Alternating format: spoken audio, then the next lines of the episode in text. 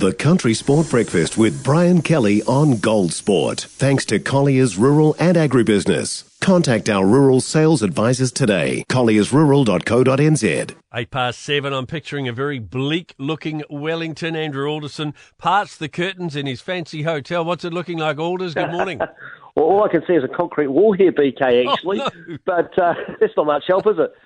But still, uh, yeah, showers expected today, of course, uh, you know, at various stages. So uh, a bit of rain this morning, maybe finding up for the afternoon. So we'll see how that all plays out. You've been sitting down with your calculator because you've worked out, and, and they have been under a lot of pressure, that the Black Caps, for instance, Tom Blundell, he's kept wicket for 491.5 overs since the start of the England tour, taken 13 catches. There's been a lot of workload on the fielders, hasn't there? Yeah, I think that's that's the thing when when you're coming into this test match, just that uh, yeah, how much uh, effort they've been putting in, and I guess the uh, how arduous it's been uh, across the three tests so far, uh, and whether they can uh, you know sustain it for a fourth. New Zealand uh, coming into what will be the final test of the home summer, so it's been relatively concentrated, and as you say, those uh, you've been putting the calculator down for that.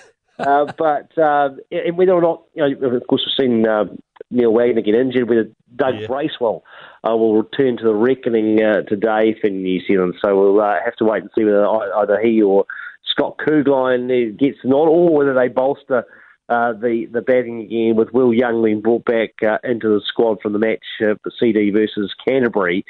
But uh, I just get the feeling that Doug Bracewell may be able to come back for what will be his 28th test, but his first since August 2016 at Centurion against South Africa. Uh, and uh, just seeing that he was uh, batting with Michael Bracewell, uh, the cousins in action uh, Yeah. yesterday at the Basin Reserve, uh, we'll, we'll have to wait and see. Did you get along to practice yesterday? No, I didn't. I didn't get to practice yesterday. Got on a bit later than that. Uh, I've been reliably informed that was the case.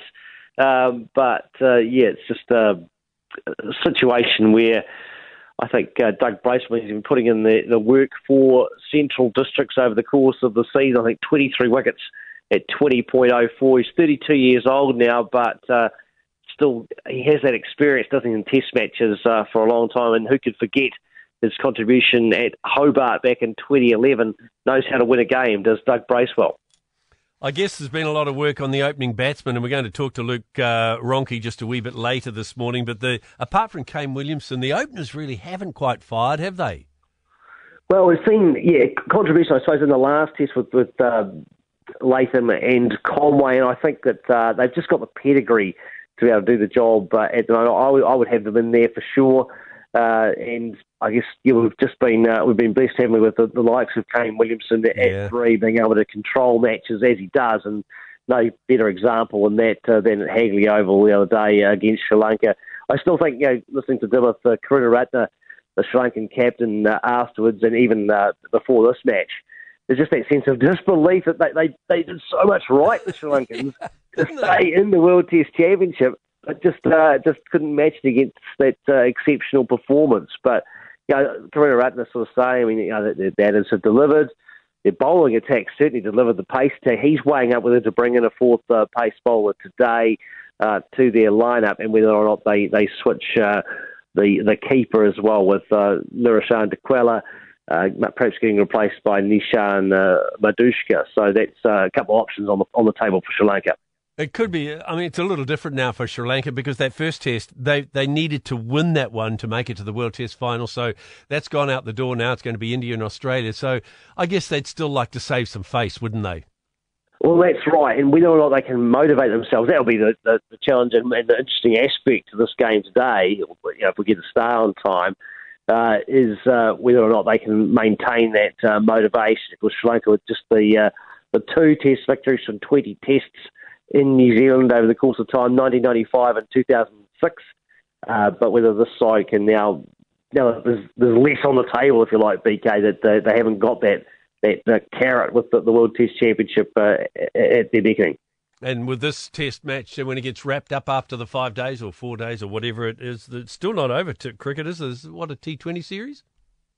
Yeah, so one day is NT20s against uh, Sri Lanka, but uh, the nature of the international calendar means New Zealand, you know, I guess it's controversial in, in some ways, that uh, we won't see the likes of you know the senior players led by Kane Williamson. They'll be off to the IPL, uh, and that's where you know the the International Cricket Council probably needs to work on this global calendar where you know otherwise it starts to encroach, doesn't it? And you you're losing those uh, best players for, for some yeah. of your home summer, which is pretty disappointing for fans. You'd have to think, uh, yeah, given the the type of players that we're talking about, world class representatives uh, across an era, and you know greats of the game in this country.